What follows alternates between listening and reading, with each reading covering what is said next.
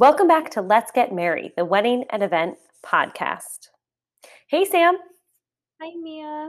How's it going? Good. How are you? I feel like I haven't talked to you in years. I don't know why. I know. Like we text a little bit, but it's. I feel like it's been like a, a good solid week at least since we've talked. I know. What's your update on the house search? Yeah. So right now we got approved, got accepted. Yay. We are um, contract signed. Now we're just waiting for the seller to sign. So still good vibes. It's still kind of you know, um, but we're we're in a good place, and now it's kind of fun, at least for me. Joel's having a little bit of a conniption, but um, now we're just furniture shopping and painting, like getting all of that stuff in order. So I have um, a ridiculous Excel spreadsheet broken down by room and by priority with links. So um, I yeah, expect mean, nothing less. I was telling my mom that, and she was dying laughing. But it's like, but you know me as a person, and this just like makes me feel better. If So, you didn't have an Excel spreadsheet going, I'd say, like, is work getting too stressful? Like, i i- are you okay? like, what's going on? You know what I mean? yeah, I mean, it's really efficient. I have every room broken down by what it needs with links and descriptions and prices, so we can build a budget. So, listen, I am on it. That's smart. You're really taking our wedding budgeting advice and applying it to the rest of your life, which I am impressed with. The world, it really can. Yeah. Did you? I saw you Insta story that you were getting paint samples. Are you going to do like neutrals? Do you have any like pops of color? Like, what's your paint philosophy? Because we've all only lived in apartments where it's like, this is it. I tend to live in like the neutral zone, but um, I think I'll have some fun and like we have like a powder room downstairs, so maybe like a fun. I was thinking like an emerald green on an accent wall there, and then maybe some fun wallpaper on one wall in the bedroom. So more to come, but I'm excited. That's a good idea. I actually walked by a store that had all those um those like new velvet couches that you're seeing everywhere and they had it in a deep green and my friend Sydney actually has a couch like that and it's just like such a great color for a space too. I've been dying for like a tufted emerald green couch, so I she I got to see pictures because I'm obsessed with that. Yeah, I'll send you pictures. That's oh my gosh, that's so exciting. I love interior designing. When we moved here, I was just so we had everything hanging up within like 48 hours. We had friends come over and they're like, How did you do this so fast? And Tony always says it's because we didn't have cable set up for like 72 hours. So we had nothing to do in the meantime. So I think it's a good tip. Like, don't set your Wi Fi up right away and like get stuff on the walls. Now you have like kind of vaulted ceilings like in your kitchen area. Didn't you say like Tony was like hanging from like the ceiling trying to hang stuff for you guys? Yes, the oar. So we, for anyone listening, we have um, an oar on a really high up wall. It was the first thing my my parents, um, once they got married, the first thing they bought together was a canoe, and these are the oars that go along with the canoe. And they gave us one of them, and Tony literally almost lost his life. And I was like, lean further. Like I have pictures of him, like like seventy five percent of his body is hanging. like Amazing. it was so so telling dangerous. I look forward to see what antics Joel is re- uh, required of Oh. Joel. what are we drinking today? So today I've decided, I feel like, you know, it's kind of teetering on getting a little bit warmer. So we're going to start going into some fun spring drinks here. So today we're drinking a rhubarb Campari spritz, kind of a twist on an Aperol spritz, but with rhubarb. Um, so this is two ounces Tito's, um, but you can use your favorite vodka. I just be like Tito's here. Um, one fourth an ounce of Campari, a rhubarb simple syrup. So taking the rhubarb again, kind of making that simple syrup like we've talked about in other shows, a dash of bitters, and then you just top it with club soda, served in a wine glass, and then garnished with a lemon um, twist. How fun! And I just love that we're looking to spring, positive vibes Yes, all around. Positive vibes. It's supposed to get a little warmer, so here's to drinking a little bit. Yeah, for sure. Let's try it. Cheers. I like it. The rhubarb is unexpected. I can't tell you the last time that I tasted anything Rhubarb? rhubarb. So I'm into it. Yeah, I actually really love rhubarb. Um, I make a raspberry rhubarb pie in the summer. That's pretty good. But other than that, yeah, there's not a ton that I've really had rhubarb for. Um, I know for some reason I think Canadians really like it. I know that like some of Joel's friends are like obsessed with rhubarb. So funny. It feels like the perfect like uh picnicky kind of meal or uh, element to a meal or something. So I love that. Yeah. Um, and speaking of spring, I was venting to who was I venting to? It was maybe it was it was someone today. I was venting that I feel like everyone is just like ragging on the month of March. And like I get it. We're hitting our year anniversary of being in quarantine and everyone rags on March anyways. But I'm an Aries.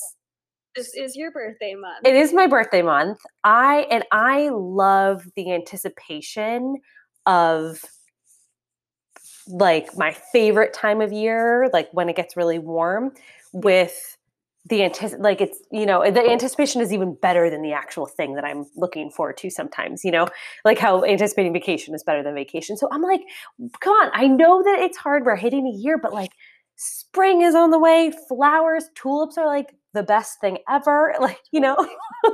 yeah no i'm with you i think i think it's just what you were saying like it's like that mark of we've all been inside for a year but normally i love as soon as you start to feel like okay i can open up my windows a little bit and get some fresh air like that just makes me a different person i think it was like sometime last week it was 50 something degrees and i had i mean we were we had blankets on we were cold inside but i had every single window open and it just like fresh air makes me feel better. I know. That was the best weather day. I put my chair on the deck and I went out for a run and I was just like looking up the blue sky and I was like, I think we're all going to be okay.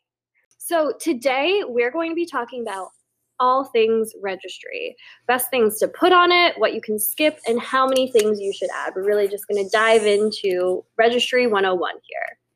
I feel like a little bit of a theme of this episode is Mia very quickly realized she's getting married soon and has a bunch of questions for Sam, you know? Let's do it. Yes. so this is episode 18. 18.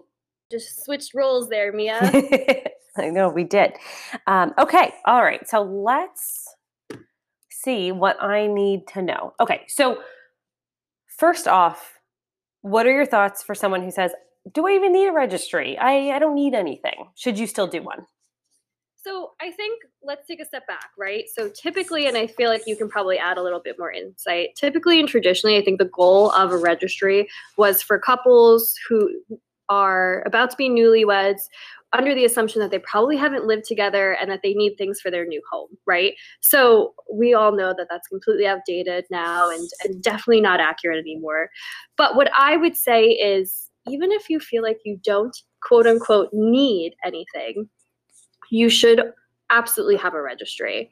Oftentimes, couples will live together, so they have all of their needs, their necessities, but I I always looked at it as upgrades or would like to haves.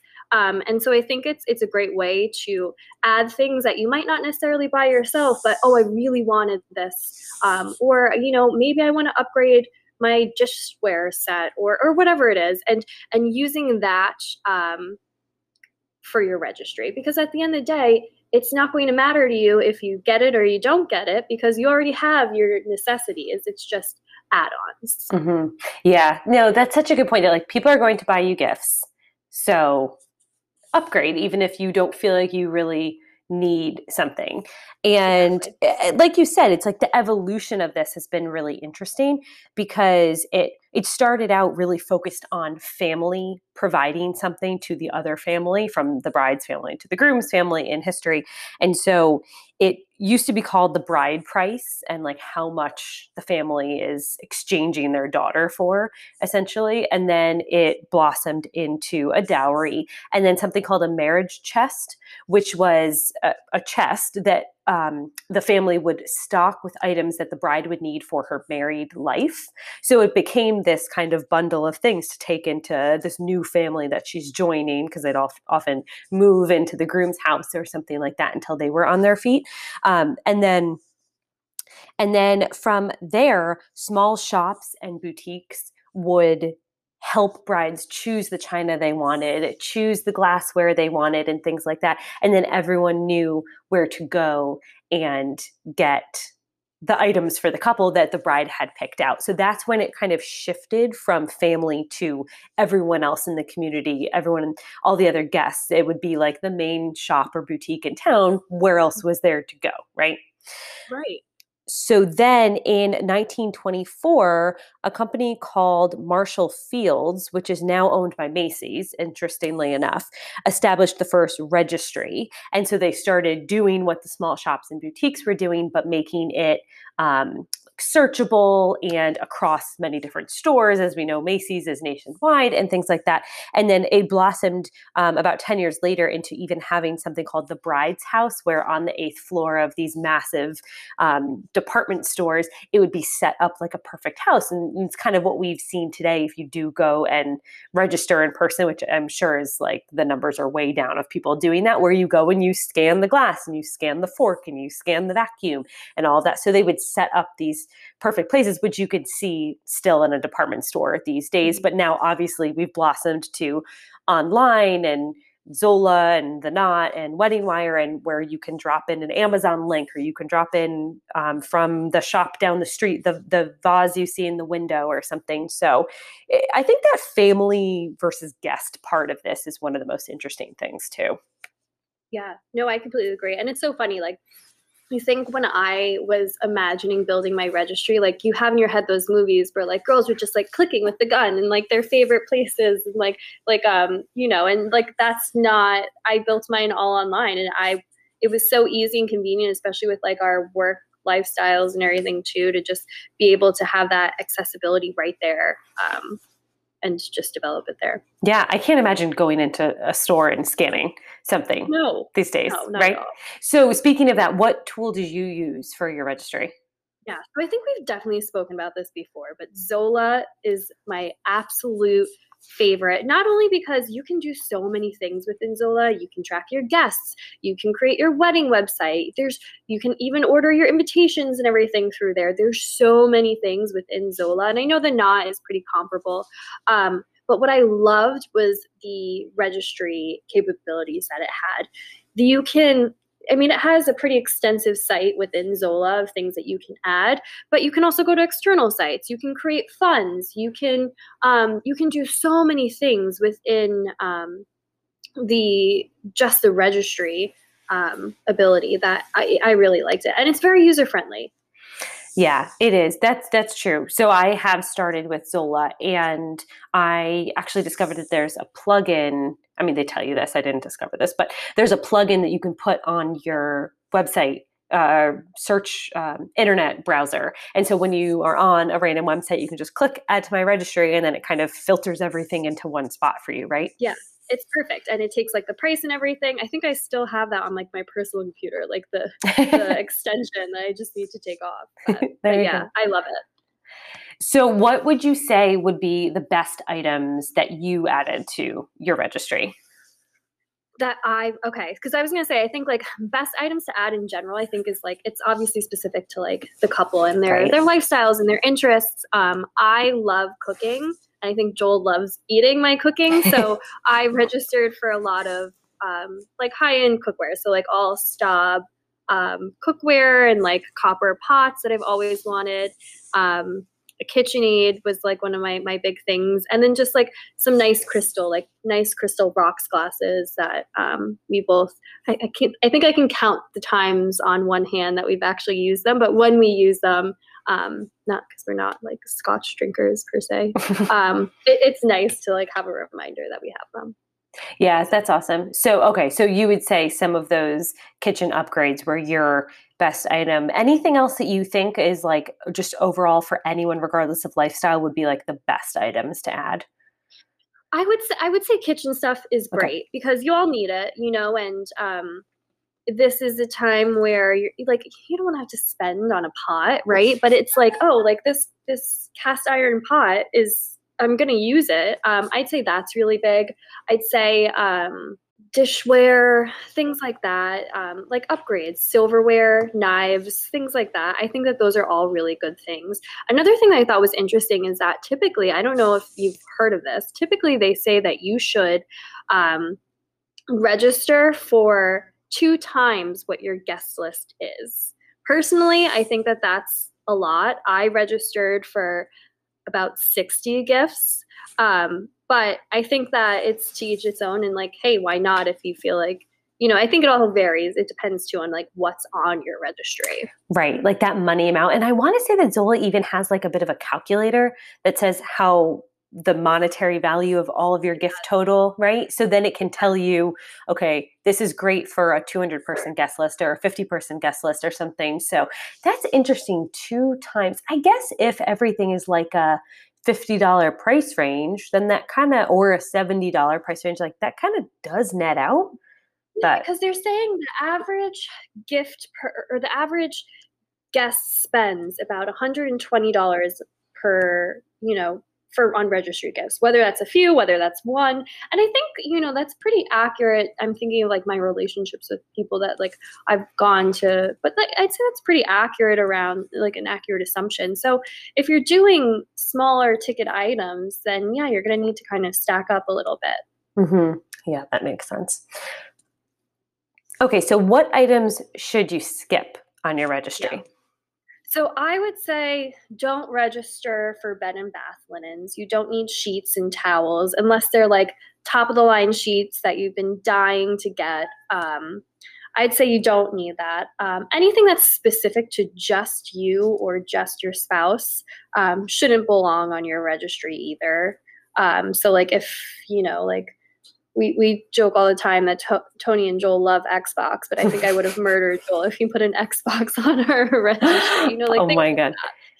Um, and like fine china, I think that depends. So the thing that for fine china for me is I think of that being passed down through like family, like as like a family thing. So I wouldn't think unless you don't have something like that and you're like dying for a china set i don't think that that's something that belongs on your registry either. Mm-hmm. that's a good point of looking at it though. If you do have any desire to have china that it is something to be passed down. Um, anytime we have gone to estate sales though i feel like the china is always up for sale. Um, but and so okay so this is interesting that you're saying no t- towels or sheets not super necessary. Is that because you came into living with Joel with really nice towels and sheets already, or do you feel like you'll get new ones, or what are your thoughts there? So here's, I think my overall like thing on towels in general is like, yeah, like I've, you know, I've gotten nicer towels, you know, but ultimately like we throw them out after a little bit like it's not like you know if they get dingy and gross like yeah we spend money on towels but at the end of the day like it's I rather have something that I can potentially like my cast iron pots or something that have a little bit more uh, shelf life, I would say, than something like towels um, that you know. I just feel like you can get those you can get those very affordably if you want to get them a little bit more expensive by all means, but ultimately it doesn't have a long shelf life, I think. So, and no, this this is the beauty of us having different perspectives. And I am probably most excited for new towels because okay. we, I had like some scary old towel when I came and like moved in here. And I think I, when my best friend Annie moved to Paris, I think I like accidentally ended up with some of her towels and was like, gosh, these are really nice. Like that was the only thing that I ended like of a nice towel and I just kind okay. of fell into my lap.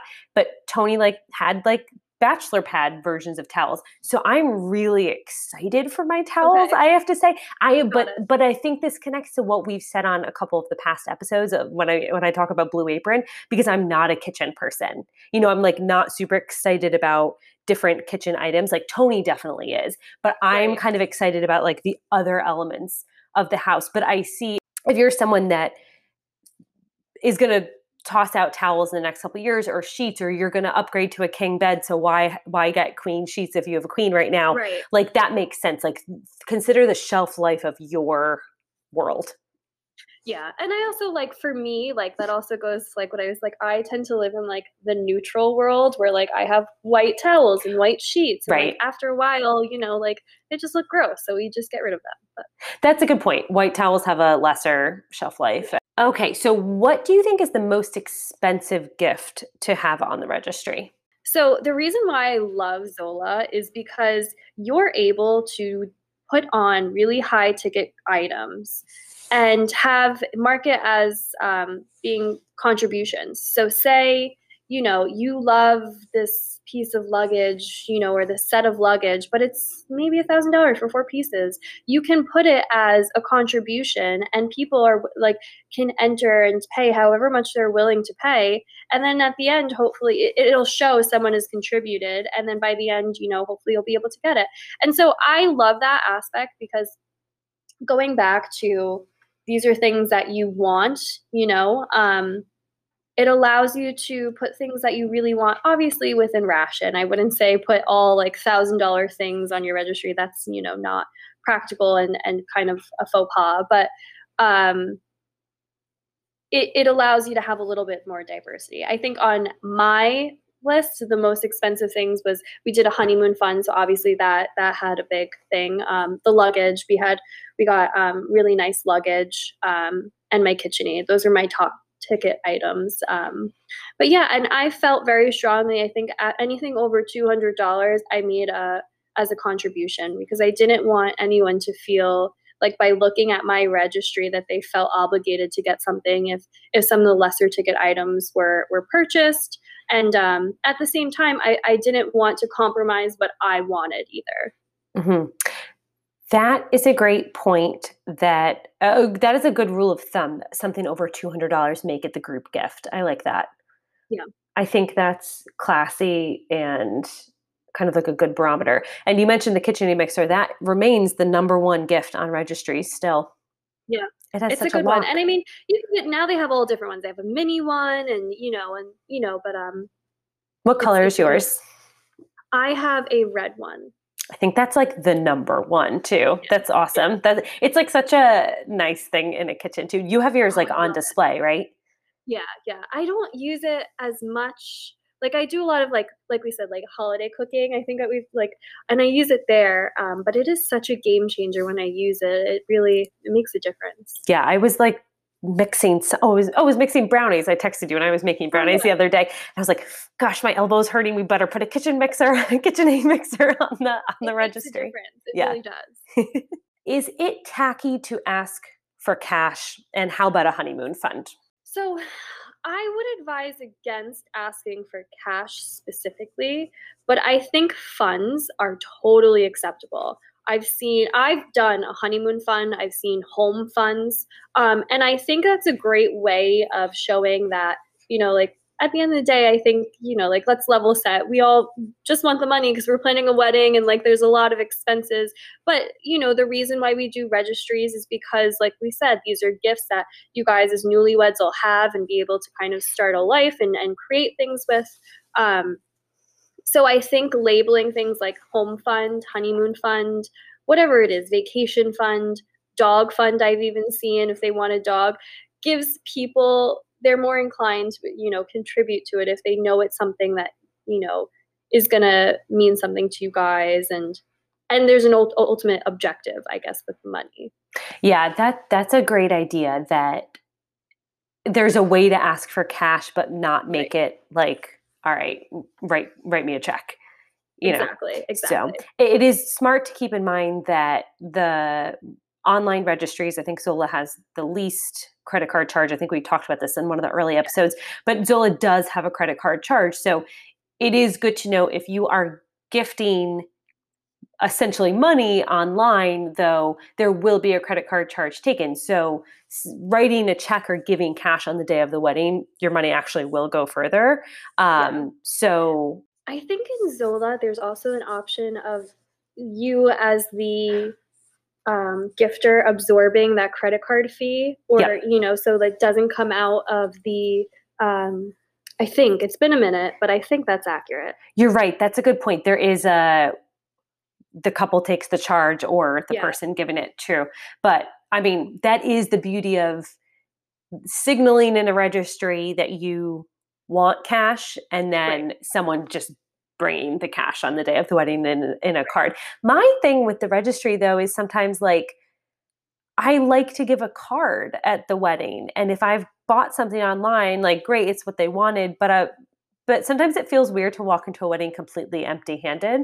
So I guess you could always do a card still. Did anyone do that? For like a just like a they had already given a gift, but they like wrote you a yeah, card? So actually, you so most at least from my perspective, most registries are completed or, or pretty much picked out from the bridal shower. So um, by the time you get to your wedding, it will mostly be you know checks or cash cards. Um, there were a few people that gave us gifts. There was like a few higher ticket items still on my registry um, that some people purchased as like gifts. Um, but but no most of it was was cards which which we we kind of follow suit like with friends and how we go about things as well. Yeah i like that. I think i should just start doing blank cards or not blank cards but and n- not cash in the card if I've given already on online somehow. So it's still, I don't know, I just love giving and receiving cards. Switching gears, as a guest, what's your philosophy on buying something that is not on the registry, going off the registry? I would generally say stick to the registry because a lot of because couples put time into it and this is generally what they want, right? So going off the registry, you're really gambling and I wouldn't I would just say it's not, I don't know, I would just say stay on it. There was one time where I did stray off of the registry and I felt okay about it because um, the person I was giving it to, she actually went off of my registry. And by the time I got to her registry, there was no options left. Um, so I felt okay doing that just because of that situation. Mm-hmm. So that was actually going to be my next question. If the registry has all been purchased up, if there was a bridal shower, like you said, what should you do? Should you go off? Should so, you do something else? So if you're going, this is how I'd say, if you're going to a bridal shower and there is nothing on the registry, although the bride I know I was keeping tabs in terms of eh, like especially Zola will give you like emails like you're running low, like you should add a few more gifts kind of as reminders just for options. Um, so the bride will likely see that and hopefully add things so you won't even get to that point. But if you're at that bridal shower and the registry is completely picked out, I would say it's safe at that point to, you know, get a card, maybe something small for her to open and then cash in the in the card. Um, however, if you're going to a wedding, I would say um, don't even worry about the registry at that point. Just give a card with, with cash. Mm-hmm, mm-hmm, yeah. You know, and speaking of cash, I feel like one of the biggest questions that I'll get from anyone going to a wedding or involved in a wedding will say, Mia, how much do I give? And I know you and I have said before, and this is pretty much the rule of thumb is pay for your plate. But the issue is that you don't always know what the price is. And I think, especially if you are like the if you're if you haven't been to weddings in several years or you are a bit older chances are the prices are higher than they were you know it's just i mean all we always hear is like older family relatives saying that their cost of their their plates were like a fraction of what ours will be. You know, it's just like these things just get more and more expensive. The wedding industry is just like exponentially costing more and more, unfortunately. So I think sometimes it's hard to get a gauge, but I think some simple Googling to figure out okay, where is the wedding? What type of venue is it? Try to estimate how much that will be. Um, and then also, as you said at the beginning of this, evaluate your relationship with the people. If you are in their inner inner circle, if you are close close family, like that your generosity might be different than if it's a coworker or something. I think there's still like a classy way to do that, but um eh, you there's it, it, it is definitely what you're comfortable with um, but i think some light googling to figure out what the cost of the, the your plate if you got a plus one like all of those things go into how much how much you should give. Yeah i completely agree. Nowadays it's really easy to get some basic information in terms of plate pricing um, online and the rule of thumb is you know you pay for your plate at least and if you can you know a little bit more depending on the discretion of like you said, your relationship and, and where that falls in line. Um, mm-hmm. That's always been the way that, um, at least I was brought up. I, that, I think that's kind of tradition. Um, and also keep in mind that, like, yeah, weddings are expensive, but it's not just a plate. Like, there's so much that goes into your experience at this wedding. Like, the open bar, the, the, the, um, cocktail hour, the food at the cocktail, like every single. So it's not just the plate. So I, I really say like the least you can do is pay for the plate. That is so true. It is not just the plate. Yeah, think of the busing, the cut of the DJ or band, all of that. Everything costs money. Yep. The the other thing I was going to say was I know we're in this era, unfortunately, of people having to cut down their guest lists. If you are, if you were uninvited, it, it, that's not necessarily the right word. If you are a product of kind of being eliminated from a guest list because the couple had to cut things down, um, should you still give a gift? Should you still buy off the registry? Yeah, I, I mean, I would. I think that I think that that depends, but I would. I think that these are. I hate this, but these are unprecedented times, yep. right? and I think that you know you were originally invited to the the wedding. Unfortunately, COVID just didn't have that in the cards. But um, if you can, I would absolutely still contribute, get something from the registry, and um, provide something for the couple. We've actually we had um, close close friends that were in a similar boat and i could not imagine not being able to to do that just because it didn't work out for them the way that they wanted to so um, mm-hmm. yeah nice gesture for sure so what's going on with mary so we have been on this upward trend of more people reaching out, more people planning. On last episode, I think it was, I said, just keep planning. You're going to want to be in in this space when the world continues to have bits of lights at the end of the tunnel. So um, I was on a, a really fun kind of first conversation with a couple and I can't remember if they asked me this or I kind of brought it up, but it was essentially like, what sets Mary apart? And without missing a beat in my head, it went, we're scrappy. You know, it was the phrase scrappy that nothing is below us. It's by any means necessary. We're going to make it a wonderful weekend. We are going to go in with a good attitude. We're not jaded. I think I even said the minute I am jaded, I'm going to stop doing this and shut down Mary, you know, because there unfortunately can be an air of jadedness in this industry of us, oh, just another wedding, you know. And I think, especially this year it's maybe some of that has gotten sh- shaken up um, but it is our level of being scrappy that we are it is not below us to be on our on our hands and knees cleaning up glass on the dance floor. I think i've said that a couple times. And if we need to we will kneel in a pile of mud to make sure the bride doesn't ruin her shoes. You know like that's just what we do. And i don't think that I think that absolutely there there awesome coordinators out there. There's coordinators who offer different types of things, but it is really smart to evaluate with each of your vendors, no matter who they are, how scrappy they are, and are they really going to make sure they get the job done? Or is this really feel very transactional and that they are a wedding machine and they have just here's the contract with the bare bones of what they can offer, but you're still having to shell out thousands of dollars? Really understanding do you connect with this personality on the phone when you're vetting a vendor? And do they match the level of can do attitude that you frankly deserve? When you're mm-hmm. planning your wedding, right? Like the hope is, of course, to do this once. And um, I think like I've worked alongside met the majority amazing, amazing people, but I have also worked side by side. I'm with we both have of um, people where you kind of get the sense that they're not scrappy and that we have to absorb some of the scrappiness, which is also an argument for having a coordinator because we will absorb all the scrappiness needed to make an amazing day but um, i just i just really wanted to note that because sometimes it feels like when you're planning that you don't totally know what you deserve yep.